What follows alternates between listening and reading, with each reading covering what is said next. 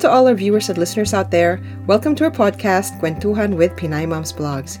I'm your host, Tara, from the YouTube channel Pinay Moms Blogs, and here on our podcast, we interview po our fellow kababayans to share their stories and real-life experiences about family life abroad. Our episodes are also available on our YouTube channel, and please feel free to like and share our episodes from our Facebook page, and check out na rin po ninyo ang aming website at www.pinaymomsblogs.com. On this episode, it's going to be an interesting one as we are going to interview one of our kababayans in Saudi Arabia. She was born and raised actually doon po sa Saudi to an overseas Filipino worker during her time of service to a Saudi family. She and her mom lived within the Saudi culture and embraced their language as well as their way of life. So let's listen in as our guest talks about her struggles living the Arab life as a Filipino and how she was able to overcome these obstacles and later raises her own family, introducing a different culture to her own children na kakaiba po sa kanyang kinalakihan. So without further ado, pakinggan po natin ang aking kwentuhan with Miss D. Urbano in Riyadh, Saudi Arabia. Hi. Hello, everyone. Hello, good uh, good day. Either good morning, good afternoon, and good evening po sa inyo lahat. Thank you for having me, Ma'am Tara. Oh, you're very welcome. Maraming salamat sa pag-accept ng aking invitation. Thank you so much for inviting me. Uh, you're very welcome. And actually, I also want to first greet you belated happy birthday. Thank you. Thank you so much. Yes, Thank you po. yes. Mm, You're very welcome. How was it? How was your birthday celebration? Uh, it was really uh, one of the memorable uh, birthdays that I had kasi I got to have it or uh, you know all of my family and Mhm. close friends they were with me to celebrate it. Medyo naging down ako nung uh, few days pero they had you know they surprised me during my birthday kaya nakaka-uplifting and uh, I'm so thankful to have them. Oh, that's nice. It's ha- I'm happy to hear that. Iba talaga eh kapag kayo meron kang very strong family and support system, right? Lalo na pagka nasa ibang True. bansa tayo. Yes, it really Oh, helps. Yeah, that's good. How is Riyadh right now? Ano ang weather dyan ba right now? Kasi medyo summery, so I can imagine mainit. Yes, uh, sobrang init. I think we hit so far around 40 degrees na. Wow. Uh, pero hindi pa tayo yung totoong summer. I think the real summer will be or around end of July, first first of August.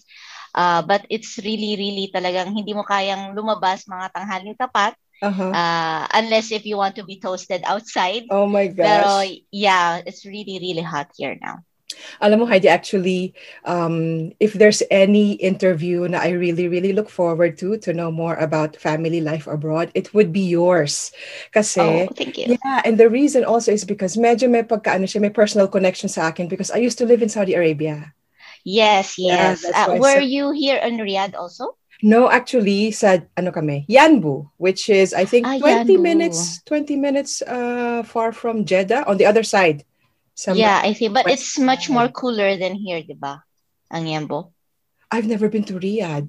So, must Ah, okay. I, they say I've I've never Okay. I've never been to Yambo also, but they say Uh-huh. it's much more ano, uh, yung weather nila mas maganda. I see. Oh, okay. But either so Riyadh kasi 'di ba mas inland kayo sa mas Mm-mm. mainland kayo. Wala, yeah, there's no sea Oo, malapit beach. sa amin. Yeah. Pinakamalapit yun sa amin either Jeddah or uh, ay Eastern Province. Aha. Yun lang ang may mga beach na pwedeng namin puntahan. I see. Okay. Mm. Naku, marami akong questions for you because I'm very interested about family life there. But first, um, I'm, I can imagine also, hindi lang sa akin, kundi sa ating mga listeners and viewers, uh, gusto namin malaman, saan ka sa, ah, sa Pilipinas? Saan ka sa atin sa Philippines? Uh, well, originally, um, yung father ko from Cavite, Mhm. uh, from General Trias, and yung nanay ko from Bicol, Virac, Catanduanes. Yeah. Yeah, so, but unfortunately, I've never been into those two places. Hanggang Maynila lang talaga ako. Okay. So, Yeah. saan, saan, where were you born then? I was born here in Taif, Saudi Arabia. Also, it's near Jeddah. Okay. Ah, malapit din siya sa Jeddah.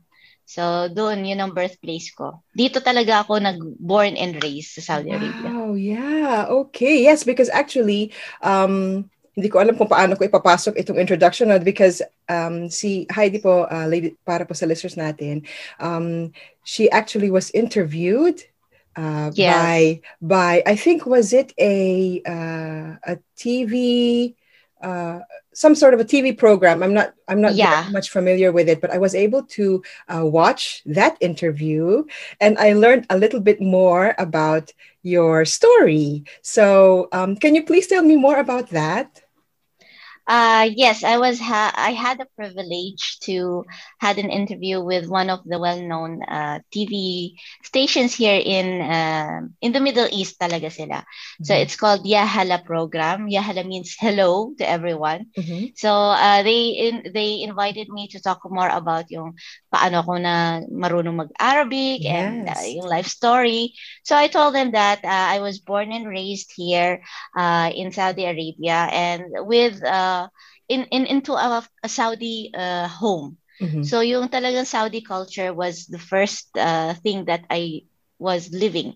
Hindi ako masyado sa Filipino community pa that time. Mhm. So more on Saudi, mapa tao yung mga surrounding na people and also school. I was in an, an a Saudi school up to high school. Mhm. Then uh, nag-shift na ako no nag-start na ako mag-college. But still also here in Saudi Arabia, nag-college ako but in a Filipino international school. I see. Mhm. So it, it was a struggle talaga nung yung pag-shift. Uh, and hindi ako masyado strong sa Filipino language. Mhm. Lalo na yung literature. Oh my Mhm. gosh, it was a struggle for me. Wow. Lalo na, yes, lalo na yung college days. Uh-huh. Uh, it was really a struggle and uh, medyo mababa yung grades ko doon. Pero, yeah, so yeah. Then after that, uh, I still continue, uh, you know, um, having this culture with me, even though na nag-start na ako mag-work Mhm. and nagkaroon din ako ng family here. right. But uh, the situation is different kasi more on Filipino culture sila. But I also try to now and then give them the uh, Saudi culture para din ma ano they would have something that is connected with my childhood as well. Right. Okay. Yeah. Oh, that's nice. But then I'm curious, uh, is it because your parents uh, live there in Saudi Yes. and then uh, doon ka pinanganak? Do you also Yes. have siblings na dyan din sa Saudi pinanganak? Uh no, it's only me. Uh, Okay. But I have an older brother. Uh-huh. Uh, pero sa Pilipinas siya, but he worked uh, almost entire his life here talaga. Either in uh, Al Kubar or in Jeddah. Yun ang mga Mhm. destinations niya.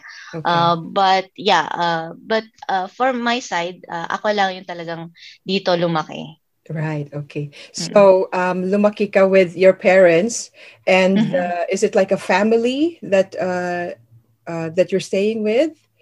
Ganun ba yung Uh, or did you live in your own house?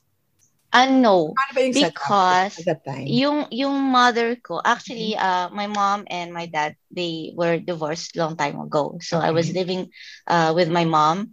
Pero Mhm. yung mother ko, she was working in this uh, Saudi home. She Right. was like uh, a caretaker. Mhm. Uh, she, siya yung talaga namamahala ng bahay. So, uh, dun, dun ako pinanganak. Kaya nga dahil there, I got into the Saudi culture because uh, we were in the same house, yung sponsor ng mother ko right, I and see. us. So, we were like a family, even though let's say Mhm. they're, we are Filipino and they're, Mhm. they're Saudi, but we Mhm. didn't feel any differences. okay. Kasi they accepted my mom at first Mhm. and then nung dumating ako, they treated me as their daughter. Kasi Oh. they had only a son. So Okay. yung uh, sponsor ng mommy ko, um, she treated me talaga as her own.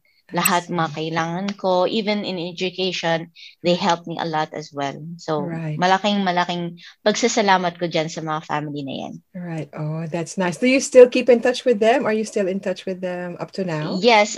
Uh, yes, uh, I'm in touch with some of their relatives, but unfortunately, yung sponsor ng mother ko, which Mhm. is also my second mom, Mhm. Uh, she passed away four, five years ago, I think. Oh, okay. Mm. I think, yeah, four five years ago. So, kaya nga kami naghiwalay ng bahay na. So, I think right. it was a time to move on. And plus, yeah. I had also my own family. So, I right. thought that we need to, you know, separate. Right. Okay. Very interesting, Heidi, because I was thinking, so then you're going to a regular Saudi school when you were growing yes. up, right? So yeah. How was that like for you? Yung experience na yon na meron din bang other non-Arabs uh, in your class or ikaw lang ba? So how was that experience uh, for you lalo na nung elementary days? Yes, it was uh, meron siyang good and bad side mm-hmm. unfortunately. Mm-hmm. Pero the good side uh, I've uh, had uh, a very uh, intense Arabic training talaga, Arabic mm-hmm. teaching, Arabic ano from talagang um, to uh, the deepest grammar and literature as well. Wow. So nakakatulong din siya para sa akin as now working. Right. But uh, and I wasn't the only uh, expat there were different kind of nationalities there but okay. the nationalities there were still considered as arab kasi right. egyptian syrian mm-hmm. um, lebanese they're still arab pero mm-hmm. pagdating sa asia mm-hmm. filipina lalo i was the only filipina in the school wow. so wala talaga mm-hmm. uh, and it was something um, hindi siya hindi mo palagi nakikita na may Filipino or Filipina into a Saudi school. Yeah. Bihirang-bihira. Uh, there might be uh, Indonesian uh, okay. uh, sometimes, pero pagdating sa Filipino, konting-konti talaga. So, uh, I, I've had so many good friends na up to now, mm-hmm. you from elementary or intermediate level, up to mm-hmm. now, they, we are still close friends. But mm-hmm. there were times that I struggled with some discriminations. Okay. Uh, Like what? Like what, for instance? Um, like some of, uh, hindi nawawala yung pagkabully sa school. Mm. Hindi hindi talaga nawawala. Uh, in each generation, there will be someone who will bully you at school. Mm-hmm. Um, but uh, hindi ako nag-down. Hindi sila yung tipong talagang they would harass you to the max na sobrang depressed ka na. No, they, they were they were the simple bullies. Mm-hmm. But meron din ako naramdaman yung ibang treatment din from uh, teachers as well. Oh, really? Okay. Yes. So it was a struggle as well. Pero hindi ko mm-hmm. naman sila nilalahat.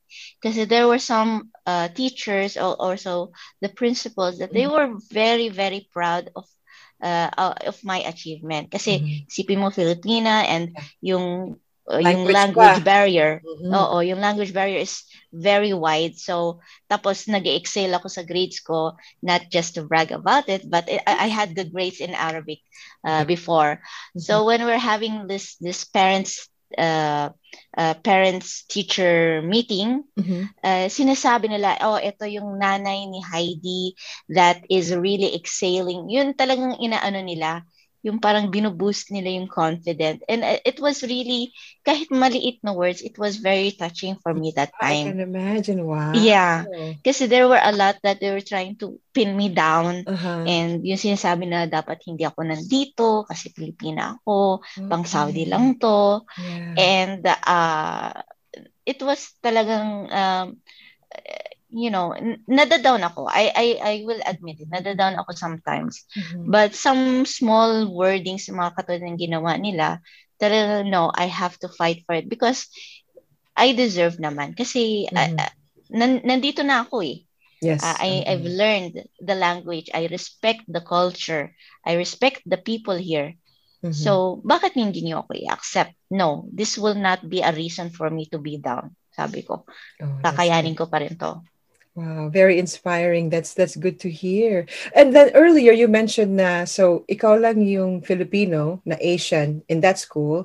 And is it yes. because yung mga other Filipino families with kids they go to a different school? Yeah. They okay. syempre they would go to an international Filipino international school. Okay. Mm-hmm. Uh yeah, but uh, kaya nga ako pumunta sa Arabic school kasi it was the nearest school for us and my mom I was uh, a single mom working mm-hmm. alone so nahihirapan din siya dalhin ako sa mga medyo malalayo na school na international mm-hmm. school mm-hmm. so yung amo niya she said why don't she since she knows Har- Arabic mm-hmm. ilagay mo na lang siya sa Arabic school mm-hmm. malay mo it will work out mm-hmm. which is it it really yeah. worked out yeah. so yun What would be uh, what would you consider to be your first language? Arabic. Talaga? It's my first. Yes. Wow. Arabic, tapos then? English. Pinakalas ko, unfortunately, Filipino. Kasi nag-struggle naman talaga ako. Uh, in our house, Yeah. yeah, in our house, my my mom, uh, she doesn't talk to me with Filipino that much. Mhm. Uh, siguro kung papagalitan ako, sa kanilang lumalabas yung Tagalog. Pero normally, uh, ano, English and Arabic, yun ang inaano sa akin. Oh, Kaya, okay. English para maintindihan nila, para out of disres- out of respect, kumbaga. yes. He she speaks And to you uh, in English. tapos Arabic, nag-Arabic din kasi si nanay, but not Okay. as fluent as me. Uh, yung uh, broken Arabic ang masasabi ko. So, parang ganun. Mhm, mhm. Okay. Wow, that's very interesting. So then, after school, di nakatapos ka na, and then Yeah. how was that for you, yung transition then into, uh, from, sabi mo, from a Saudi school, then you had to go to a Philippine school. Parang Yes. baliktad, ano? Ang- how was that for you? Sobra. Ah, hindi naman ako nag ah, after graduation from high school, parang hindi ako dumiretso sa college. I, I had an opportunity to work in ah, another international school, but it's a multi ah, multinational, not Filipino. So maraming nationalities nandun.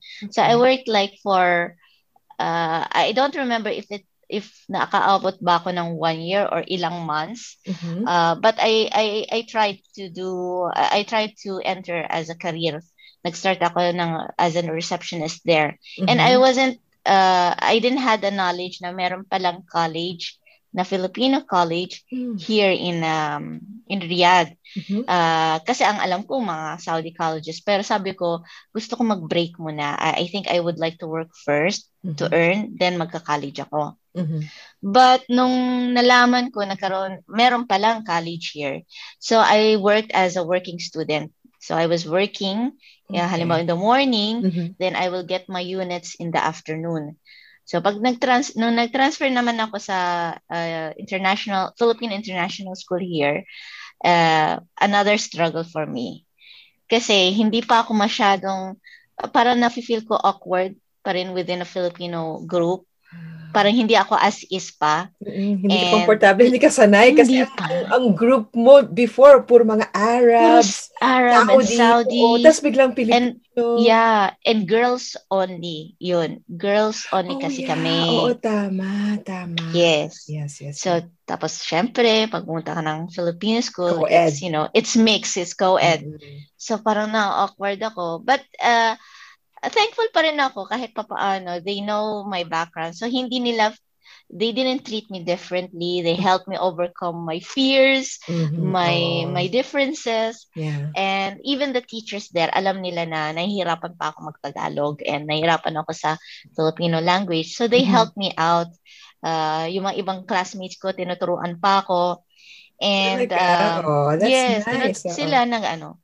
But there were time na, like for example, yung algebra class namin, Mhm, di ba yung formula, yung x plus y plus something something ganon. mhm. Ginagawa ko, tinatranslate ko siya in Arabic formula para masagot ko. Paano Yes. yun? Paano? Yung, Hindi ko, ah, yung sabihin, yung mga numbers, instead na i-write mga mo numbers. 3, Oo. 3x, gagawin Hindi- ang cipher. Yeah, yung formula, tapos may something, something na gano'n. Ginagawa ko siya, ina-Arabic ko lahat ng mga formula, tapos sasagutin ko, tapos kung ano yung sagot, i-English ko na. Wow! I was like that for like maybe three months, four months, bago ko na, Talaga? na, ano, na feel ko na yung, in, oo, kasi alam nyo naman sa Saudi Wow. school, lahat ng subjects namin is Arabic. Mhm. Uh, science, algebra, uh, biology, and so, so on. Mhm. Lahat Arabic. Tapos, isa lang ang English. Isang subject ng English. And that English wasn't very intense pa rin. Yung Pero English na parang yung- basic. Parang grammar and composition. Parang ganun lang na Oo, English. parang ganun. Okay. Very, very basic So, walang naman siya. literature, walang history, ganyan. Wala, wala. History Mm. always, all, also, ano, Arabic pa rin, yung history Okay. dito. Oo. oo. Islamic history, parang ganun. Yeah. So, yun. Mm. So, nung, it was a shock for me, nung nalipat ako sa college, puro English. Oo. Tapos, thank God, isa lang ang Filipino language. Uh, dun, medyo nag-struggle ako. Pero uh, it was a few months lang naman eh. Right. You Then, mean, uh, ayun sorry, you mean yung Filipino language, Filipino subject, isa lang. Anong subject siya? Isa lang. Uh, I think uh, it was something literature. Okay. Uh, nakalimutan ko. Basta may mga poetry, poetry din siya. Tapos may Jose Rizal pa. Sabi Ah. ko, ma'am, hindi ko alam to. Mhm, mhm. I, I I wasn't raised in this po- kind of poetry. Tapos tatanungin, eh, they would give us an assignment to come up with poems. Sabi ko, oh my God, this is really Hala. hindi okay sa akin. So, Oh. at least my friends, they helped me, uh, you know, achieve it. Mm-mm. Yeah. Yan ang kagandahan, no? So long as you um you end up creating a circle of friends that you can rely on, yung support Yes. nila talaga sa'yo is full-blown 100%. Mm-mm. You Not only in school, Mhm. but also after school, nandun pa rin kami hanggang ngayon. So, if you have a good foundation Mhm. at the beginning, it will continue kahit nag-separate ways na kami. Yes, okay. Marami ba sa mga ka-classmates mo na nasa at that time nung college ka, nandyan pa rin sila sa Saudi or mga Yeah. nag-ano na, bumalik na sa Philippines or Well, wherever they're from? Yeah. Yeah, yeah. Some of them went back in the Philippines. Actually, majority of them went back to the Philippines. Okay. Pero there are still a few of them are still here. Uh, katulad yung friend ko si Riza. Mhm, Uh, mula college up to now, mhm. nagkaroon kami ng sariling families and we're still together here also in Riyadh. Right. Uh, ma- marami sila. Yung, yung tipong that we, when we were mem- mesmerizing our college days yeah. and, uh, you know, if we will have our families, are we still going to be with each other? Mhm, Uh, yun nga, naging nagkatotoo kahit pa paano with some of our friends also. mhm. Mm. Kaya yun. That's good. Actually, kasi kaya rin ako very interested with that idea. I researched about it kasi nagulat ako. Uh, these days na marami na tayong um, uh, uh, access sa social media, right? So, nakikita ko sa YouTube, marami na talaga tayong mga Filipino communities in Saudi Arabia. And I Mhm. actually found out na one-fourth of the population of expats sa Saudi Arabia are Filipinos. So, it True, turns yes. out, marami pala kayong mga uh, international, Philippine international schools dyan, uh, Mhm. on top of yung mga regular international schools.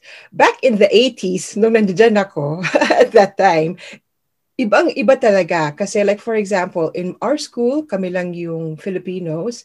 At saka matagal bago kami nakamit ng other kids na Filipinos. Kasi usually in Oh. those days, ang mga nasa ang mga Pilipino na na-meet namin, mga tito, tita, ganon, yung mga Mm-mm. expat workers Close. with Oo. their expat workers na with their wives lang, hindi nila pwede pang dalhin yung mga anak nila.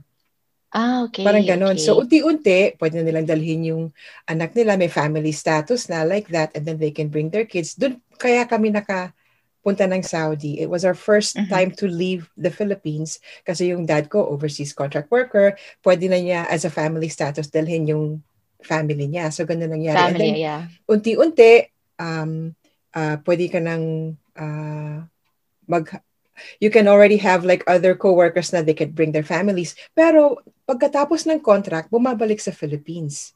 Mhm. So there, um, if if you don't mind me asking, ano ang status ninyo there right now? Are like migrants? Do you have do you still have Philippine passports? Are you with Saudi passports? How is it ang status ng mga family, most of the families there in Saudi, Filipino families?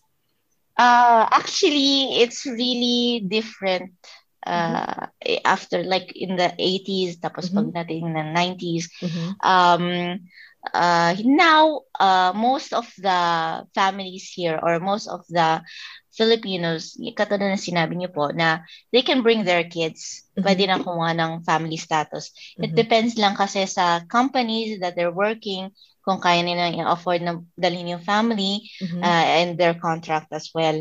Mhm. Uh, but still, marami talaga na they sinisikap nila na dalhin dito yung yung family nila. Mhm. And yes, and the company also sometimes, um, yung mga malalaking companies, they like the idea to bring the family here para tumagal yung employees nila dito.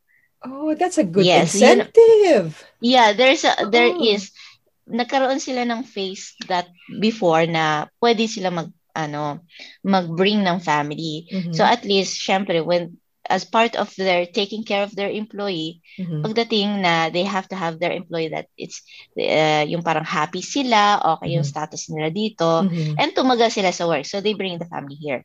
Uh, but now there is still uh, nagkaroon ng bagong policy dito sa Saudi Arabia Mhm. which is yung uh, uh, dependent uh, fees. Medyo Okay. mabigat po siya. Mhm. Uh, lalo-lalo na yung mga medyo mababa yung sweldo, they cannot afford that. They uh, pay these fees para sa dependents nila, Mhm. either kids or wife. Basta Mhm. nakalagay sa uh, ID, residency ID nila, which is yung ikama, if they're under them, they have to pay this fee. Uh, every year, tumataas siya, Oh, so unfortunately. it's yearly Hindi siya, fee. Hindi siya one Yes, it's- time. no, no, it's yearly fees. Yeah. Uh, so medyo mabigat siya sa bulsa talaga. So Mhm. uh, unfortunately now uh, nag they send their families back at home kasi hindi nila Mm. kaya afford uh, or they work several jobs para lang Yeah. ma-afford nila yung yung uh, dependent fees na yan. For my case, I have two kids. Mhm. I pay for them each one individually and every year. Every year yun. Right. So sometimes umaabot siya talaga ng 10,000 reals. Na ano, 10,000 reals. Okay. yeah. So uh, I don't know how much That's- that uh, E- equivalent to pesos. Uh, kung uh, magkano bang rate natin 12 13 okay. per 1 real. Uh-huh. So 13 times 10,000. Wow, okay. So mataas Yes. yun ah. Oo. Mataas siya. 30,000. Eh, isipin mo kung ang family mo, dependent mo, tatlong bata, Oo. tapos isang asawa. Oo. 'Di ba? Sobrang bigat siya. Mm. So, uh, kaya nga medyo bumaba din yung population ng Filipino here Yeah. uh, dahil yun, sinesend nila yung family back at home Mhm. and yung pagka-Saudization ng mga different positions now. Kasi uh, Saudi Arabia is aiming to Saudize more of their uh, occupations here. Okay. So, yung mga dating, uh, dati sa mga restaurants and the Mhm. waiters, you Mhm. see most of them are Filipinos or Yeah. expats. Now, ibang-iba na ang Saudi. You Wow. find Saudi waiters, Saudi chefs, Mhm. also waiters na Saudi na babae. I'm sure Oh, hindi pa kayo na... talaga? Yes. No. That time, I'm sure in the 80s when you were here, you never saw uh, Saudi women working in any kind No. of place, di ba? No, oo. Maybe in maybe in Bawal. offices. Hindi, maybe in offices. Even. Oh, yeah, yeah, yeah. Pero, Maybe. mm, Or teachers. mm, Teachers mm, or mm. Oh, teachers, lang. yan, teacher. Teachers sa mga Arab girls' school. Yes. Yan, Ngayon oo. wala. Lahat Oh, ng ano, the so- shops, Aha. they have Saudis, women and men. Mm. Um, uh, lahat lahat ng occupations meron, they have also na na Sau yeah, Saudi women and men as well. So yan ang aim ng Okay. Saudi Arabia ngayon. Right. So isipin mo yung mga waiters na naging Saudi, so they have Mhm. to replace the expats. Mm, So yeah, kaya nga medyo bumaba yung populations ng expats here I because of see. that approach. Right. Also, pe- parang nagiging dilemma ngayon sa mga uh, Filipino expats. And not just Filipinos, but I Yeah. think other ano din. A I lot of see. it. Pero they have to think na this is not a permanent residence. You have to, ano pa rin, babalik ka pa rin sa atin. Mhm. The thing is, kung babalik ka, handa ka ba bang bumalik or biglaan Oo. yung pagkabalik mo? Mm-mm. Unfortunately, Yun biglaan yung nangyari kasi sa kanila. Oh, Biglaan see. kasi pwedeng, let's say, after two months, oh, Mhm. eh, terminate ka na kasi ganito situation. Mm. Di ba? Oo. So, yun, yun ang Hirap. nangyari. I Mm-mm. see. Okay. Oh, ganun pala.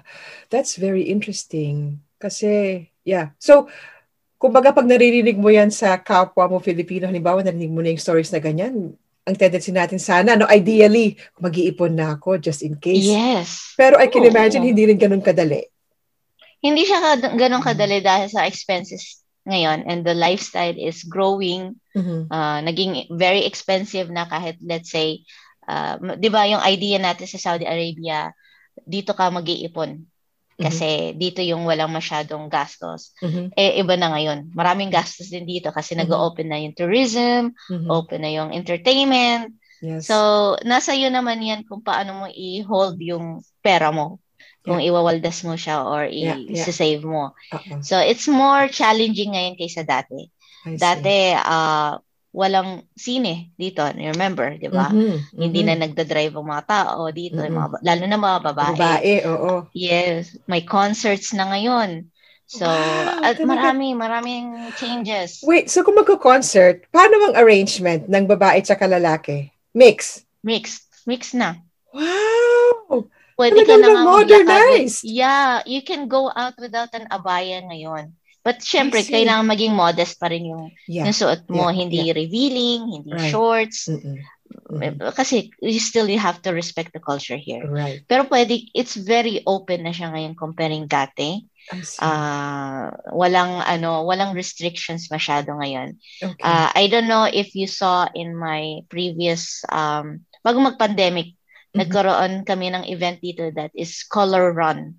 You have to Yeah. walk or run five kilometers. Mhm. It was all together, men, women, kids, Talaga. families. Mhm. Walang abaya, lahat suot nila yung yung uniform Reg- ng yeah. event. Mhm. Yeah, so it was really fun actually. Right. Uh, and uh, iba na yung mentality ng mga locals here now.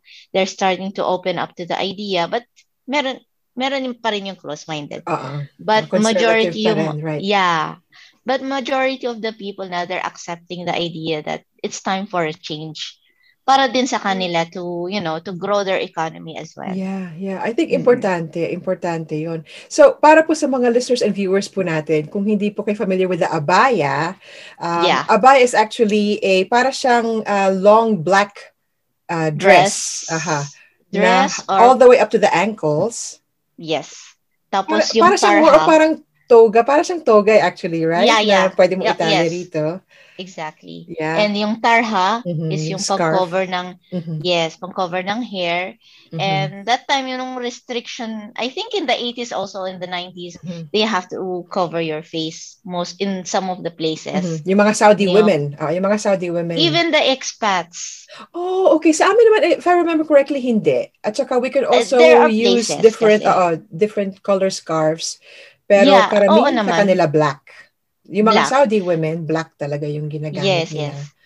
And then even though the expats, meron mga specific places dito sa Riyadh, you Yeah. have to cover the face kasi nandyan yung uh, yung mga religious people called Yeah, mutawa. Yung mga matawas. Mm-mm. Yes, they they tell you that you have to cover your face so so kailangan nang i-cover. Pero ngayon, Right. if you're going to wear an abaya here, Mhm. uh ano na, colored na abaya.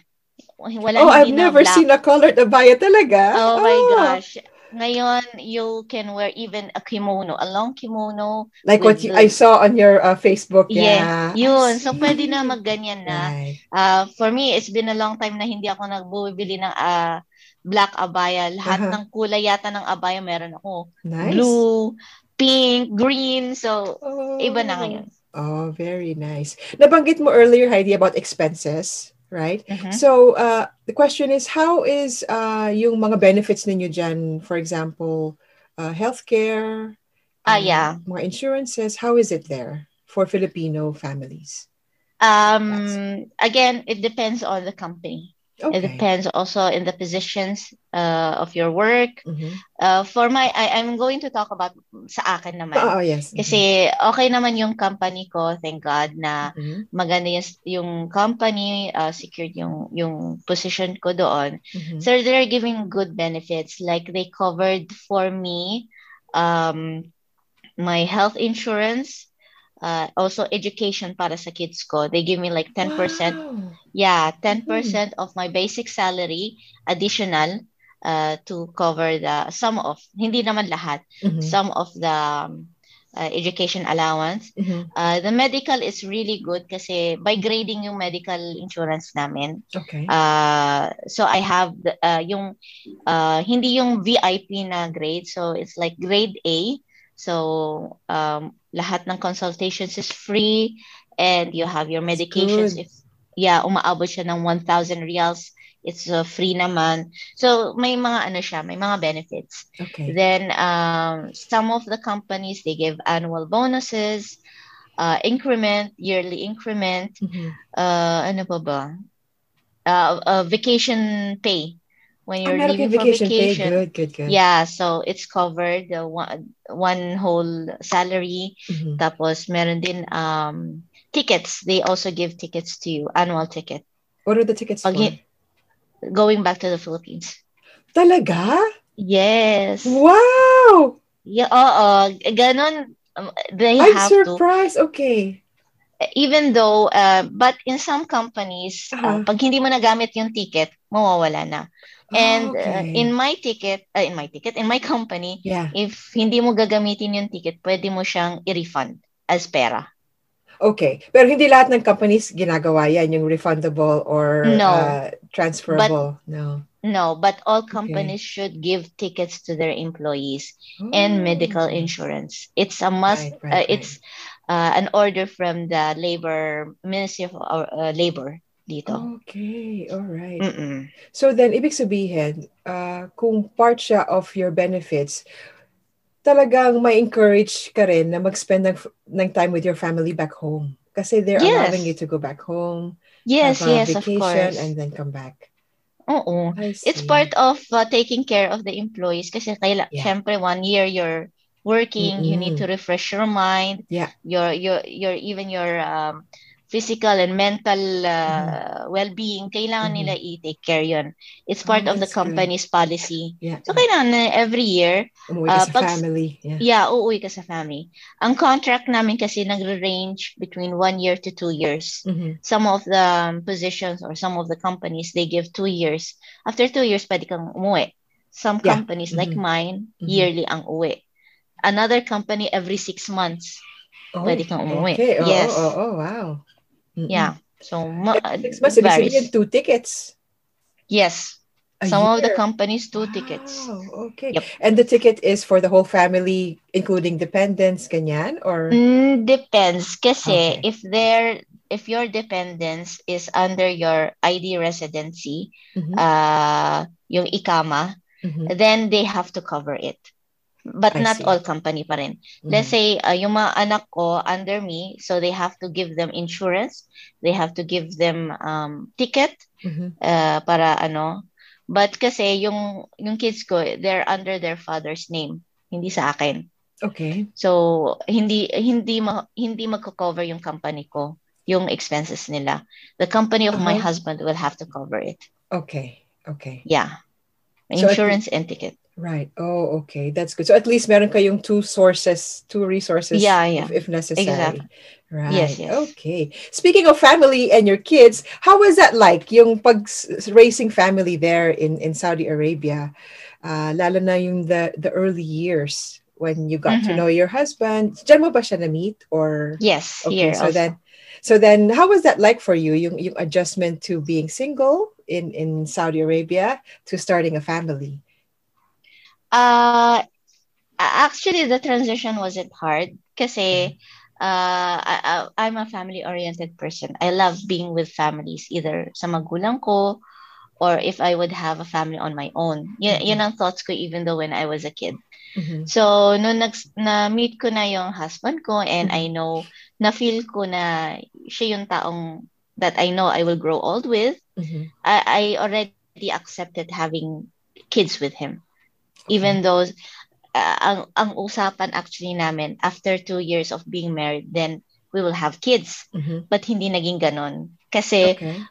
uh, it was like after ilang months, I got pregnant. Okay. Kasi I, I wanted it. Medyo na naging uh, lumabas yung pagka-mother instinct, na Instinct, gusto ko na oo. magkaroon ng baby.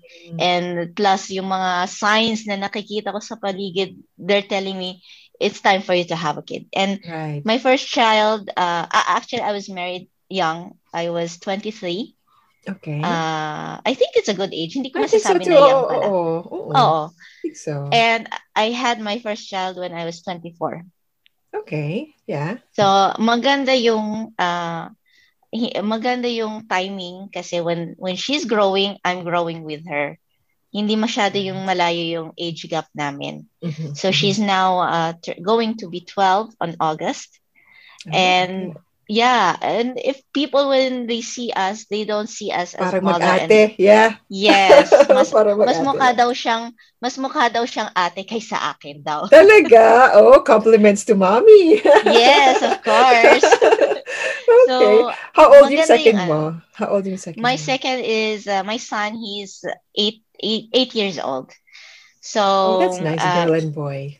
yeah, at least okay na. Meron akong one of each. Right. Um, you know, kasi ayoko talaga yung medyo marami. Kasi gusto kong mag-focus na talaga to deliver really good uh, quality, anong tawag dito, yung parang, um, anong tawag yun, yung way of lifestyle sa ah, kanila. okay. Siyempre kasi pag marami, you have to think about them all. So at least two, I think it's a good ano number Right. naman. Right. And boy and girl pa. Oo nga, maganda. You're blessed, Heidi. Thank you. Mm. Thank you. I I I I thank God really. Uh actually hindi ako wala akong I, I wouldn't ask for anything more. Mhm, Uh, I'm very satisfied and content of what I have. mhm. Um, mapa personal life or family life and even career life. So Yes. uh, alhamdulillah. oh, every- alhamdulillah. Oo, thank Yes, God. Oo. Thank God. Uh, maganda yung yung blessing. Uh, Mhm, hindi natin din maiwasan na there will be a lot of ups and downs. Of course. Ma- Minsan Lagi maraming naman yan. downs. Yes, but still thankful pa rin ako sa mga downs na yan because it teaches me how to be stronger more para sa sarili ko and for my family. Oh, that's very nice. Very nice to hear. Very inspiring. Very inspiring, definitely. So, um, uh, going back to your kids, so saan silang school right now? Sa ano Saudi na school sila? or No, marami sila okay. nagsasabi Mhm. sa akin why why I didn't uh, put them in a Saudi school like Aha. Like yung naranasan ko before. aha. Sabi ko, it's different kasi. I've grown directly into the Saudi culture. Yeah. Puro yung sa Makes paligid ko, puro Saudi. Mm-mm. Eh sila, puro Filipino. Bakit ko sila ilalagay sa ano? They would struggle a lot. Mhm. And alam mo niyo naman na, na ang dami ko din na na-encounter na uh, incidents sa mga Saudi school. I want to protect them. So I I, see. wanted to Ah. have them in a place where they can be as they want to be. Mhm. Hindi sila yung i-judge ka or i-judge sila sa kung saan sila. Mhm. So that's why I uh, put uh, I enrolled them into a Filipino school dito. Mhm. Um, and okay naman. Uh, Mhm. I think uh, I think I had a good uh, choice. Na, Siyempre, I I talked to my husband naman talaga na Mhm. Uh, I was gonna I ask kung agree kayo Yeah. together with the decision. Yes. I see. uh, uh, siyempre, pagdating sa mga kids, uh, I don't do the decisions alone. I Mhm. get a decision also from my husband, Mhm. sometimes also kasi kasama ko din yung mother ko, so I I take her That's true. her advices. Oo, tama. Okay. Oo, Yeah. kasi iba din na- iba din pag nanay din ang magsabi sa iyo ng ano. Mhm. And I take Advice it nila. into considerations talaga. Okay. Eh, plus yung situation. So uh that's why they enroll in the Filipino school. Okay. Mhm. Okay naman. Uh but my daughter was struggling in the beginning Okay. kasi yung yung daughter ko when I had her, we were still in the Philip in the Saudi uh home. Oh, so na- okay. Marami Mhm. siya naririnig na language. She's, she hears English because of the uh, YouTube or TV that she's watching, puro English. Mhm. Tapos Tagalog kasi kami nagtatagalog sa bahay. Yes, right. Uh-huh. Uh, then Arabic kasi minsan nag-Arabic din ako with the Saudi family. So she was distracted and she had Yeah. hard time to pick which language she should uh, practice. Mhm. So ang kalabasan niyan is parang alien yung yung ano niya, yung salita niya. okay. Hindi wala mix, siyang mix. exact Oo. Wala siyang exact wordings na lumalabas. Oh, you mean nung nagsa-start siya, mga first two years niya? Yes, no I no see. actual language. V- very gibberish talaga yung Oo, dating ng okay. ano niya. Okay. Mm. So uh, it was like that up to four years old, Mhm. five years old. Wala siyang tuwid na na word, not sentence.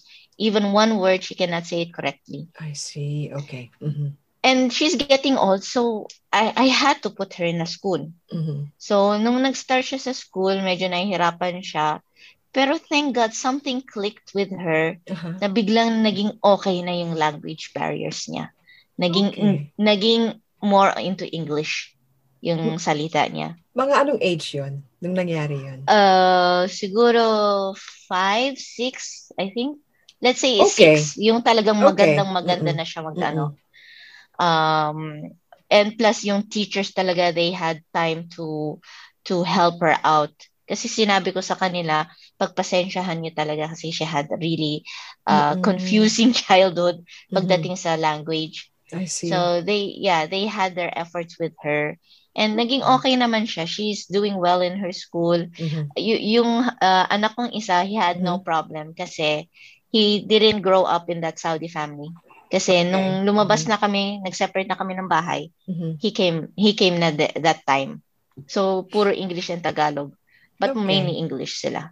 Uh, Okay. Most ng mga bata dito actually sa Saudi Arabia, Mhm. they have struggles in Filipino language. Talaga? They're more into English. Lahat ng mga bata na encounter ko dito, Oo. English speaking. More in English. Yung pag Mhm. nagtatagalog, sobrang baluktot eh. Yung Ah. Arab, yung, yung Tagalog nila. Mm. Oo, medyo slang pa. So, ganun lahat ng mga classmates nila. Despite the fact na they're yung mga parents, sorry, despite the fact na yung Yeah. mga parents nila taga- Tagalog or Yes. Okay. They're, Oh, taga- they're talking Tagalog at home, but still English. Because Mhm. in their school, um, dalawang subject yata silang Tagalog, uh, Filipino, I mean, Aha. And the rest The is rest English. is English. Oh, Plus, they practice English in their conversation even after yung parang recess. Mhm. Walang magtatagalog. Puro English Okay. lang. So that's why na-enhance yung English nila. Right, And right. YouTube. YouTube Mm. plays a big part in their lives ngayon in social media. Social And media. that's why sometimes when I hear new words from them, I ask them, where did you hear it? It's like they watch it from a vlogger, ganito, ganyan. Aha. So, yun.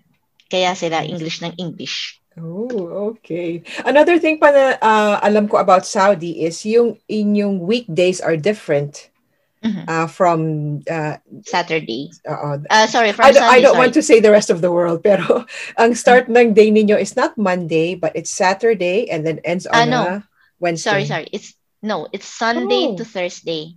Oh, Yan Sunday to. Thursday. Okay. So, yan ang weekdays Friday, niyo. Sat yeah, Friday, Saturday is weekend. So today wala Okay. kaming work. Right. Okay. So, uh, Sunday to Thursday. Yes. Ang five-day Weekdays. weekdays. And Yes. then, uh, Friday, Friday, Saturday, ang Weekends. weekends. So, usually on the Yeah. weekends, what do you do as a family? Uh, how do you spend your weekends together? Actually, yung weekends namin, mas nakakapagod siya kaysa weekdays. Talaga? Marami, yes. Marami kayong We mga do a ano, lot of, uh, appointments. we do, yeah, we do a lot of activities. Ah, nice. Uh, like for example, uh, kasi vlogger din ako, yes. Uh, If mhm. I would do an activity on my own, uh, meron din akong pupunta ng mga events. Like Mhm. to, yesterday, I was in a three event uh, for a training facility here in in Riyadh. They train Mhm. OFWs sa different kind of Okay. courses. Okay. Caregiving, culinary, baking, and nakakatuwa, you know, uh, seeing those who enroll Uh-huh. sa mga ganitong ano, talagang for example, he's an engineer tapos Uh-huh. papasok siya sa culinary, something so different from each Yeah, other, but he's really exceeding in his culinary course. Wow. Mm-mm. Kaya nakakatuwa talaga sila. Okay. So, yun nga. Tapos pag uh, other activities with friends and family, uh, nagbo-bowling kasi kami every Friday. We have a bowling Ah. tournament Mhm. every Friday. Then at night, uh, we try to go out for picnics. Like yesterday, we were in a pic uh, in a park, Yeah. or magmo-malling kami, Mhm. uh, watch cinema, uh, movies Mhm. at the cinema. So yun no- normally yung mga varieties na ano. Right. Or naga out of town kami, going to the beach. Kasi wala I kaming see. beach dito sa Yeah. Riyadh, so I have to go travel four hours to nine hours just to go for a beach. Wow. Usually, saan kayo Yeah. pupunta? We mostly go to eastern region kasi mas malapit for Ah, mas for malapit. hours lang, four to Okay. five hours Sa may lang. Gulf, Persian Gulf. Persian Ah, Gulf yes. side? Okay. ah. Yes, yes, yes. So doon kami nagbe-beach. Then after that, uh, Mhm. yun, spend the- how many days there, tapos pabalik naman dito. Uh, lalo na, na lalong lalo na we, if we have the Eid breaks. Mhm. Uh, if you Yeah. remember yung Eid after the After whole month Ramadan. of Ramadan. Yes, mhm. Yes, then the Eid after Hajj. Uh, it's like um, mostly five days off. Okay. Long yeah. enough. Min- Oo. Mi- minsan umaabot ng 10 days. It depends Ah. even. So, we travel. Pupunta kami kung saan-saan. Mhm. We go to the desert, camping. So, marami talagang iba na. Iba na ang Riyadh ngayon. Wow. Iba na Saudi Arabia. Mm-mm. There is a lot of outdoor activities with ah. which they encourage families to go uh, para mag-spend sila ng time. Actually, pati mga malls nga eh, no? I was very surprised yung mga malls ninyo dyan, yung mga uh, So different. stores ninyo, ang dami mga Filipino stores, ang dami mga, Yes. fi- even Filipino restaurants, I think, meron. Ay, yes. Uh, I don't know. Do you know, uh, ate, yung ano, Bata, if you were here? No. Bata, Filipino, Filipino Sounds area. in familiar. Bata. Sounds familiar, oo. I mean, Pero if baka you were dyan din sa here, east side. I'm, saan po kayo dito nung, ano? It, Ah, sa no, I mean, right? yeah, Ah, You were in Yanbu, sorry, Oo, sorry. so I, I may was ano, still, I was still thinking that you're in Riyadh. oo. But we have this Filipino area, talagang Uh-huh. all of the Filipinos all over Riyadh, when they're having their weekends, they go to this place. Aha. Kasi nandoon yung Filipino products, mapa supermarket. Uh, they have Filipino restaurants, even bakeries. Uh, nagtayo, uh, even So, though... shopping uh, mall. It's a shopping mall? Yeah, it is. We have Oh, uh, Bata. Okay, Bata. two, two or three shopping malls there. Uh, the Villaggio Mall. Wow. Uh, isipin nyo, uh, Saudi uh, investors, they Mm-hmm. invest there. Kasi sobrang uh, maganda yung place and syempre Filipino, they Mhm. love to shop and yes, eat. ah, ah, and eat. So, Oo, lalo na eat. Yeah, exactly. Lalo na Mm. eat. So, he opened a lot of restaurants here. Uh, actually, we are living also close to a place called Sulemania. Eh, Oh, maraming narinig ko yan sa Filipino vlog doon. mo, ah, sa Lamania. Yes. yes. Maraming Filipino talaga doon. Kasi there is a big government uh, hospital there where majority of the nurses are Filipino. So they have homes beside their residential areas. Right. So since there's residential, of course, Mhm. they will have to have stores and restaurants uh, na malapit din doon. Mhm. And uh, even street food, yung mga street food sa Phil- Philippines, they brought it here. Yung isaw, kwek, kwek, balot, Wow. lahat is available here na. So uh, it became more homey Yeah. kaysa dati. Oo. Dati, when you're here, you feel homesick. Mhm. Kasi walang ganito, walang pagkain na that you're used to in the Philippines. Kahit na gusto Diba? mong iluto sa bahay, wala yung ingredients. Walang ingredients. Yes, exactly. Oo. Now it's really accessible sa lahat. There's a Oh, lot of uh, Filipino products here. Even Filipino culture uh, events, Mhm. they do it also here sa embassy and even in different kind of um, uh, function halls. Mhm. Mga Filipino movies even they start showing in cinema. In cinemas Here. talaga? Oh, Yes. nice. Right. Yeah, Are yeah. they doing the same for other nationalities or mostly talaga sa Filipinos? No, they're doing a Okay. lot. They're doing uh, Indian movies also. Aha, okay. Uh, yeah, there are a lot of Indian products. Um, can mara- imagine marami. India. Yeah, yeah. Okay. Wow. Parang hindi ka talaga ma-homesick. Mafe-feel at home ka. They're really na. trying to do so much for for their expats to feel at home. Ang Plus, they're naman. opening the tourism Oo, here. yeah. So, of course, they will have a lot of nationalities coming visiting Saudi Arabia. Right. So, they right. have to have something for everyone. Okay. How was it then during the pandemic, lalo na nung first wave? Um, Yeah. the first wave, uh, 2020, Mm-mm. uh, we had, uh, grabe, grabe yung nangyari uh, overnight actually. A lot of uh, life-changing things happened. Yeah. Uh, lalo lalo sa mga ibang kababayan natin that they lost their work here due to pandemic. Oh, yeah. Uh, economy was really dropping. Mhm. Um, maraming, uh, tapos nagkaroon kami ng phase na no work, no pay. Wow. So if you have no work, wala kang sweldo. Parang ano ka, So- ah, standby, standby, kumbaga. Tambay. Oo. oo. Parang tambay. And oh. uh, eh, hindi naman siya one week. It was several months Yeah. na ganun. Tapos if ever na you're working, there is salary cut and um, halimbawa kung 8 hours yung duty mo, naging 6 hours, tapos may salary cut pa. Wow. So talagang uh, ang dami nag-struggle. Mhm. But despite the struggle, nakita ko mas lalo naging united ang mga Filipinos. Tumutulong sila sa mga sa mga nangangailangan. Mhm. Yung mga may kaya pa, yung mga okay pa yung status nila, Mhm. they they gather a lot of uh, parang ayuda, Mhm. food, finance, Oh, even that's money, nice. Yeah. uh, with the help also of the Filipino organizations, Filipino authorities, embassy, Mhm. Polo Riyadh, and everybody. We're working hand in hand para makabigay kahit papaano, kahit, let's say kahit konti, pero Mhm. there's something, there's still a help pa rin Yeah. sa mga nangangailangan. Uh, but really talagang nagkaroon din kaming quarantine days na hindi kami pwedeng lumabas from this time to this time. Mhm. Um, tapos it was very strict. Isipin nyo ang ang Riyadh is a- Mhm. one of the busiest streets Yeah. here.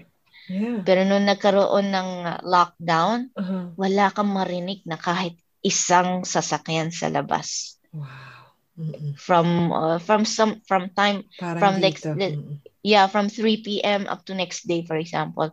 Mhm. So grabe. Grabe ang ano tapos yung mga uh, Pilipino na hindi masyadong mataas ang sweldo nila, Mhm. tapos wala silang trabaho, Mhm. they were calling out kung sino nakikinig sa kanila na wala silang pagkain. And na silang hindi sila hindi nila kailangan ng pera. Kailangan nila na magbigay ng food man, food Mhm. assistance. Mhm. And there were clips na doon ako naiyak actually. Mhm. Yung clips na ah, nagkakalkal na sila ng ano ng basura na. Basura. Oh. Doon talaga sabi ko we need to do something na talaga. Mhm. Kahit ano I was telling some of my friends na uh, every month, every sahod natin, magtabi tayo ng 100, 200 reals, Mhm. collect natin, then Mhm. we buy food for them. Oh, that's Para ano, and plus yung um, Filipino authorities dito, Siyempre, ang daming Pilipino, hindi nila kayang sila lang mag-isa. Hindi nila. That's why in my through my vlogs, I encourage people uh, not to depend 100% on like the embassy or polo. Kasi they're doing their best naman. Mhm. They're doing what they can. Pero hindi nila kayang i-cover sa lahat ng Filipino dito sa Riyadh. Mhm. Eh, plus yung funds hindi masyado. Mhm. So, tayo, kung anong makakaya natin, we should Mm-mm. deliver it to them as well. Reach out to the community then. Yeah. Plus, Okay. yung doble ingat pa rin. Mhm. Kasi, yun. Mhm. Um, marami tayong mga kababayan na nagwo-work sa healthcare at that time, Mm-mm. lalo na dyan sa, Yeah. sa Riyadh. How was how- like, Frontliners. oo, yung mga frontliners natin, how was it like at that time then for them? I feel Have it you heard? was, Mhm. I feel it was a nightmare for them. Sa daming cases na hinahandle nila. Mhm. I have so many Filipino friends that are nurses or even ha- uh, cleaners in the hospital. Mhm. Na Oo, sinasabi nila, oo. wala silang tu- tulog Wow. And nanganganib yung buhay namin every minute kasi they can get infected. Affected. Hindi Mhm. lang sila, pati yung Yeah. pamilya nila. And talaga yung pandemic nag-ruin ng lives ng maraming tao. Mhm. Um, if like for example na sa bowling community namin, we have Filipino friends that are nurses. Mhm. Tapos tatanungin ko, asan si ganito? What happened to him? Ah, sabi niya, hindi mo alam that he passed away dahil sa COVID. Or or he lost his Wow. ganito Yeah. opportunity here dahil sa COVID. I mean, Yeah. yung talagang very shocking Mhm. na Kasi it gets yung so buhay- close to home. Oo, parang... yes. Mm. So yung tipong uh, y- kaka- kakausap mo lang yung tao na yan like last week. One of even vloggers, I have a friend na vlogger. Mhm. Kakausap ko lang parang last week, Mhm. tinatanong na sa akin, Mama D, saan bang pwedeng facility na pwedeng puntahan pag nag-COVID? Kasi parang infected yata ako or positive ako. So, so I guided him, punta ka sa ganitong hospital. Yan. So, Yeah. Kasi I need also to protect my family. Hindi, gusto ko man puntahan siya at tulungan, pero I, I cannot risk Of it as course. well. Mhm. Pero kung ano makakaya kong bigay sa kanya information, I gave it to him. Mhm. Tapos malaman ko after a week, he passed away. Oh my God. Da, nakita ko yung post ng family niya na ganito. Sabi ko, what Mm. happened? Kakausap ko lang yung tao Yeah. last week lang. Yeah. Mhm. So it just, Mm. yung mabilis na nangyayari, it didn't give you the chance even to say goodbye man sa kanila. And uh, mas lalo na yung mga frontliners, not even nurses, yung mga talaga nagtatrabaho during quarantine eh, time, yung mga nasa supermarket. Kasi Sila face din. to face oo, na rin yun eh. Face to face, oo. yung mga Directly in nagde-deliver. contact with people, oo. Opo, Mm-mm. yung mga nagde-deliver din, yung mga nasa restaurants na, kasi restaurants is closed, pero Yeah. open pa rin sila for delivery. Yeah, that's true. Oo. So, Mm-mm. so lahat sila nanganganib yung buhay namin, eh, buhay namin, buhay nila, I mean. Mhm. Mhm. Um, pero syempre, mas maano pa rin yung nurses. Mhm. Kaya, sobrang hirap nila. And uh, uh, they are, katulad ng sinasabi ng mga, most of the people, they are the true heroes. Yes. Yung mga nagtatrabaho during that time. Mhm. They're risking Sila their lives. talaga. Oo, para sa Risking atin. lives. And unfortunately, may, may mga tao pa rin na nagre-reklamo about them. Not Wow. thinking, not thinking of what they did para sa kanila. Not in a direct way, maybe. Or Mhm. in, in a, in a indirect way, Mhm. gumawa sila ng something na hindi mo magagawa. Mhm. Yung families nila actually sobrang Yeah. kawawa. Oo. Lalo na if they have small kids Yeah. na there was a family who reached out to me. Sabi ni Mama D, we need ano, for, milk formula sa mga kids nila, pagkain. Kasi yung, yung nanay nila naka-ICU dahil Yeah. na ano siya, hi- kasi pag immune system mo, yun ang talagang doon ka babagsak eh. Mm-mm. Maraming infected na tao pero naka-recover. Pero once yung immune system nag-hit, Yeah. wala na. Mm-mm. So, nasa ICU pa siya and hindi nila alam kung mag-get through siya. Right. So, sobrang ano, sobrang hirap na she's taking, she's supposed to taking care of the patient, Mhm. but who will take care of her family na, Yeah, ngayon oo, nung yun ano, nasa ICU na siya. Mm-mm. Sobrang hirap, sobrang hirap talaga. Buti na lang at meron na tayong mga vaccines right now. So how is Yes. the vaccine uh, uh, campaign dyan sa Saudi? Because I saw a video of your mom na siya ay Yes. na, nabakunahan na rin. Grabe. Have you been? ah, have you been uh, vaccinated rin? Yes, I had Okay. the first dose pa lang. Uh, we're still waiting for the second dose kasi inuunahan nila yung mga seniors Ah. and yung mga may uh, health problems. Mhm. So, syempre si nanay, uh, senior na siya. So, she had her uh, two vaccines. She's immunized, thank God. That's Kaya, uh, very big shout out sa uh, Saudi government kasi all of our vaccines is free. Wala Okay, kaming that's good. binabayaran. Yeah. And top of the quality na vaccines, they're offering Pfizer here Mhm. in uh, Saudi Arabia. Mhm. So, and That's it's free for everybody, for uh, locals and expats. Mhm. Basta uh, you're living here in Riyadh, you are uh, you should be immunized. So, uh, ongoing pa rin hanggang ngayon, every day, most, dati yung mga facilities namin na for uh, concert, Mhm. ginawa nila ng Okay. facility for vaccination kasi Right. malaking space. Mhm. And sobrang, sobrang organized sila. That's From the good. moment Yeah. you receive your confirmation Uh-huh. up to your in the facility, sobrang uh, hospitable, organized, walang kumpulan. You Mhm. know, you know exactly where you have to go Right. and mabilis yung proseso. And lalo na sa mga seniors, kasi for the seniors, you don't have to book for them an appointment. Walk-in sila.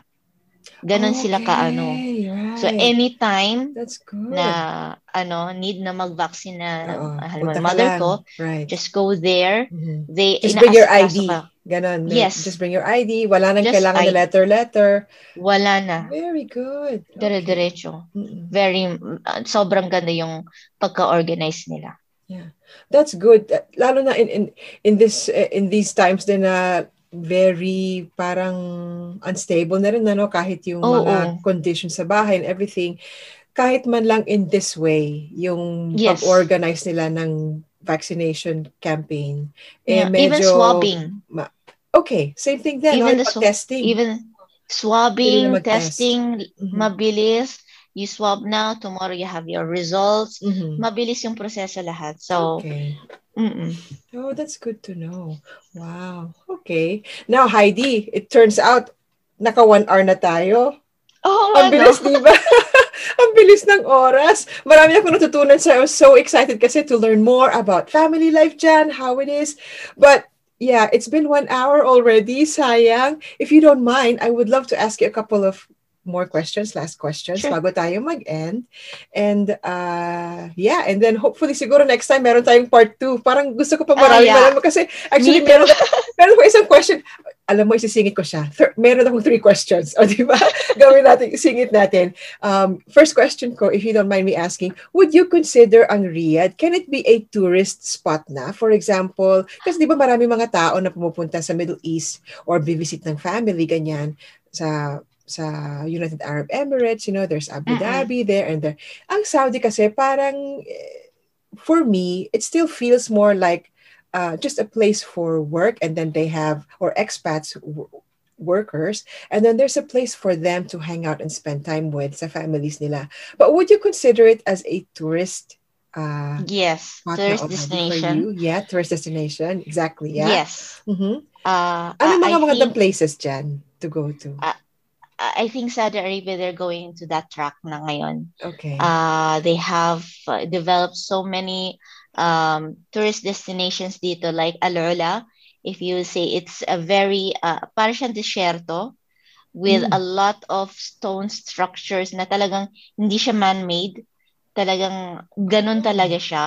Uh-huh. and they have like a tourist guide there with different kind of activities that's happening Mhm. plus uh, you have also the neom neom is an ongoing project ngayon Uh-huh. they're go it's going to be uh, an entertainment place hindi siya Okay. maliit na let's say like a mall place no it's like an uh, an island of entertainment Okay. na sobrang open siya and uh, they're of, of course when they're when it's done they will invite a lot of tourist people to come and check it out actually nagkaro- bago mag pandemic Mhm. nagkaroon uh, ang cam- ang Saudi Arabia campaign for different kind of vloggers Mm. internationally lalo na yung mga travel vloggers Mhm. they invited them to come here uh, to Saudi Okay. Arabia Yeah. uh, para nila para ma-vlog nila about Saudi Arabia Mhm. and there is uh, you know nag ano nagpo-promote na sila not just for those who are working here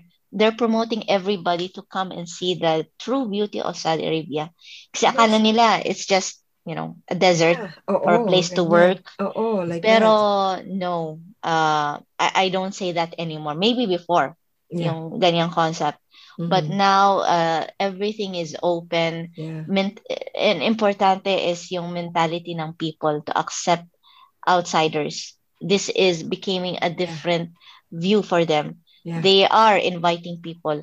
Plus Mm-mm. yung mga heritage dito, they're enhancing it. Ah, okay. Yung o- all the Diriyah, ang ganda ng Diriyah ngayon is an old uh, historical place in in Riyadh. Okay. So I think uh, yeah, uh konting enhancements pa right. which uh, they are doing now. They're also building um so I'm not sure but something like Walt Disney here but bigger okay. in Jeddah. Yeah, In- okay. I think in Jeddah. wow. Something like that. They're having this kind of uh project. So tapos plus uh, I'm working also in um parang TESDA sa atin, yung Uh-huh. skill workers Yeah. uh, training facilities. So now they're having training facilities for tourism and hospitality. So, Okay. uh, they're opening a lot of courses para Mhm. matrain ang mga Saudis Mhm. becoming, uh, you know, part of the tourism. Mhm. Uh, and we had this phase of uh, Winter Riyadh. Winter Riyadh was one of the greatest events kasi syempre matagal na kaming hindi kami naka-encounter ng ganyan event. Mhm. It was uh, how many months? Mhm. There was different activities every weekend in different places in Saudi Arabia. Mhm. Plus, ini-invite ng mga tao pumunta even if you're not here in Riyadh. Right. And what is uh what what goes on in Winter Riyadh? Uh, they built uh, a very big um, theme park dito sa Okay. mismong mid, mid middle of Riyadh. Right. Uh, they had um, like uh, concerts, having Ah. really uh, like sino ba pumunta dito? Pumunta yata si Usher dito. Pumunta si Talaga? Beyonce. Wow. Pumunta BTS pumunta dito. Talaga? BTS. BTS mom ka ba? Well, Army yeah, some kind. Army Yeah. ako. With Army. with- okay, So, pareho tayo. Okay. Yeah, they're inviting a lot Oh, of well-known. They're really uh, opening up, that's for sure. Kasi yes. ang impression mo ng Saudi Arabia back in those days, couple decades ago, may very restrictive, very conservative kasi. Yes. So even if you Pag want marinig- to, oo, i- iba Pag eh. marinig nila music sa labas, agad, hindi na pwede. Mm-mm. Eh ngayon, they, we have concert halls. That's good to all know. over the place. Oh, yeah. I'm so happy to hear that, Heidi, na ganyan na ang Saudi right now. Yes, Super iba na talaga very. siya. Uh, Going na. towards a good direction. Hindi naman Yeah. ibig sabihin bad before, pero ibig sabihin going towards, yeah, a, A better, more, better, oo. ano. Yeah. Yeah, so medyo modernized. That's good to know. Yes. Okay, now, maraming maraming salamat. Now, our last two questions, if you don't mind me asking, um, dahil nga syempre ang topic natin is uh, Filipino life abroad, ano ang mabibigay mong tips or advice sa mga kababayan natin who are in the Philippines, living in the Philippines right now, about what life is like here abroad? What Filipino family life is like? Uh, of course, still, uh, being an OF, uh, OFW is hard pa rin. Kasi no matter how open the country is, uh, ang iisipin mo pa rin is yung family mo sa back at home. Mhm. So you're going here, you're gonna work in abroad, uh, with a go a main goal is to have a good future for yourself and for your family. Yun ang dapat iisipin mo palagi. Um, it's it's really a great opportunity talaga maging magkaroon ka ng trabaho and swertihan talaga sa Mhm. lahat ng places. You might end up having a really good life abroad, bringing your family, maybe eventually settle abroad.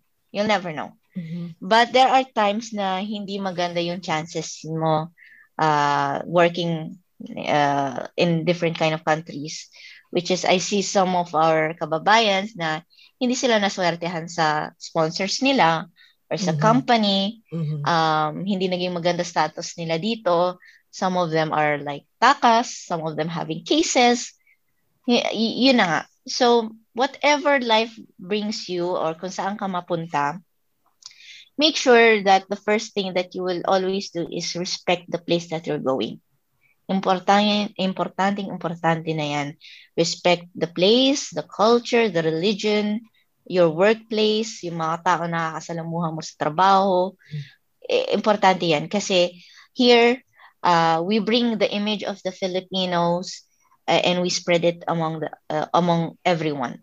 So dapat maganda yung ano natin, maganda yung uh, kung ano ipe-present natin, sarili natin at saka trabaho natin. Mhm. So kilala ng mga Pilipino that we are uh, very hard and committed workers. Mhm. Kaya maraming companies all over the world, they're recruiting more Filipinos. Mhm. Kasi maganda yung yung trabahong binibigay nila. Mhm. So we have to keep them uh, keep that idea alive kahit saan natin mapunta.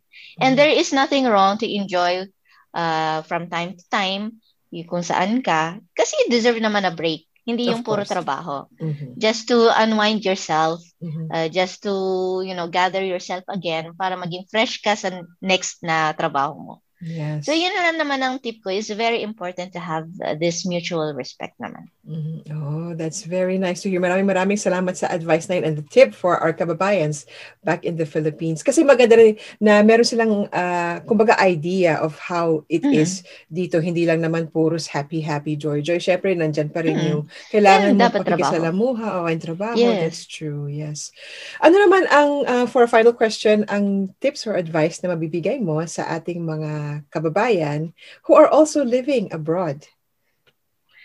Uh, for them, uh, actually, uh, ang daming Filipinos that uh, who's working abroad that uh, they're having, you know, they're having a really good life. Thank God. Kasi yun na mm-hmm. naman ang ano, purpose natin is to have a good life uh, pag nasa abroad tayo. Mm-hmm. And uh, for me, uh, the tip is always consider yourself that you might return uh, next day back to the Philippines. Always put that thought. Mm-hmm. Always be prepared na anytime makaka-uwi ka. Kasi this is not a permanent place for you to stay. Um, kasi babalik at babalik ka pa rin sa bayan natin. And when you go back home, dapat ready ka. Hindi yung, yung katulad ng sinabi ko, yung biglaan. Mm-hmm. mm-hmm. So, don't think that it's never, it's too late sasabihin nila, oh, matanda na ako, wala na akong time para mag-think about financial literacy or or paano ako mag mag-income kasi lahat ng pera ko napupunta sa sa family ko. Family. Mm-hmm. Oo, kailangan mag-change na sila ng ganyan mentality. Even though you're 50, 60, 70 nagtatrabaho, still think about na you are going to live 100 years more. So, okay. yeah. So, always na mag-ano ka, maghanda ka uh, anytime, you know, uh, think about your future, not just of your kids or your, your family. Um, yung kinikita mong income, take care of it. Kasi wag mong ibigay lahat-lahat. I'm not saying that magdamot ka, na wag ka magbigay sa family mo. Mm-hmm. But always keep something for you. Kasi, pag tumanda na tayo, normally ang sa Filipino, pag tumanda tayo, we think our kids will take care of us. Mm-hmm. But, yan ang mga sinasabi ng nanay natin na pag tumanda na ako, alam ko yung mga anak ko mag-ano, which is wrong. Pag tumanda na tayo, we should take care of ourselves. Kasi yung, yung mga anak natin, they would have their families. They will have their own uh, you know, commitments. They will have ano. Mm-hmm. And pag hindi sila nagte-take care sa atin, sasama yung loob natin, sasabihin natin, I'll take care of them all of their life. Tapos, hindi mm-hmm. sila nagte-take care sa atin. Di ba? Mm-hmm. Ganun na may mentality. Uh, uh, uh, yeah. No, they have to change. Kasi, oo, you take care of your kids kasi it's your responsibility. Right. Pero once na nagkaroon na silang solid ground, they're their own. You mm-hmm. have now to take time to take care of yourself. Right. Mm-hmm. So kung anong pinagtatrabahuhan mo sa abroad, ipunin mo and be smart. Mm-hmm. Don't be old-fashioned. Ang old-fashioned is mag-save ka sa bangko and that's it. Tapos mm-hmm. pag kumuha ka ng kumuha sa bangko, mauubos na. Mauubos. So ano may, mm-hmm. yes. So you have to be wise and smart on how you handle your finances. Mm-hmm. Uh, let your money work for you when you mm-hmm. retire. Hindi mm. ikaw pa rin ang mag-work for money. Right. Mm-hmm. So, yeah. you have to uh, think about it and yun nga, never never think that it's too late to follow your dreams no matter what. Uh, what makes you happy is very important. Wow, yeah. nice. Maraming maraming salamat. Thank you so much, Heidi. So, kumbaga bottom line is also do not forget to take care of yourself. Yes, yes very, importante very important. yung sarili natin. Yeah. Yeah, thank you so much, Heidi, for that. And um, yeah, so actually, before tayong mag-end, I just want to let our listeners and viewers know na si Heidi, nababanggit-banggit natin vlogging, right? So meron yep. kang uh, YouTube channel. Please um, let us know what your YouTube channel is about and take this opportunity to promote your channel dito sa ating podcast. Okay, thank you so much, Ate. So uh, I am, uh, again, I would like to say thank you to everybody who uh, are with us uh, listening this podcast. So ako si Heidi Urbano. I am a Filipino vlogger here in Riyadh, Saudi Arabia. My YouTube account is D Urbanos. I do vlog about everything. Daily vlogs, I do informative vlogs mga OFW, uh, I do event covers, and uh, marami. Whatever comes into my mind, it's an open uh, channel. And uh, I would like everyone to, you know, I hope to subscribe to my channel. Nakakatuwa yung channel namin kasi we have also parenting um, parenting episodes. We have cooking shows sometimes. So magandang ano siya, magandang mix up of uh, different kind of topics. So again guys, don't forget to subscribe to The Urbanos. Thank you. Yes, maraming maraming salamat. Yes, to our listeners and viewers, please do not forget to subscribe to The Urbanos. I am one of their followers and I really loved a lot of the episodes, lalo na yung mga informative videos mo.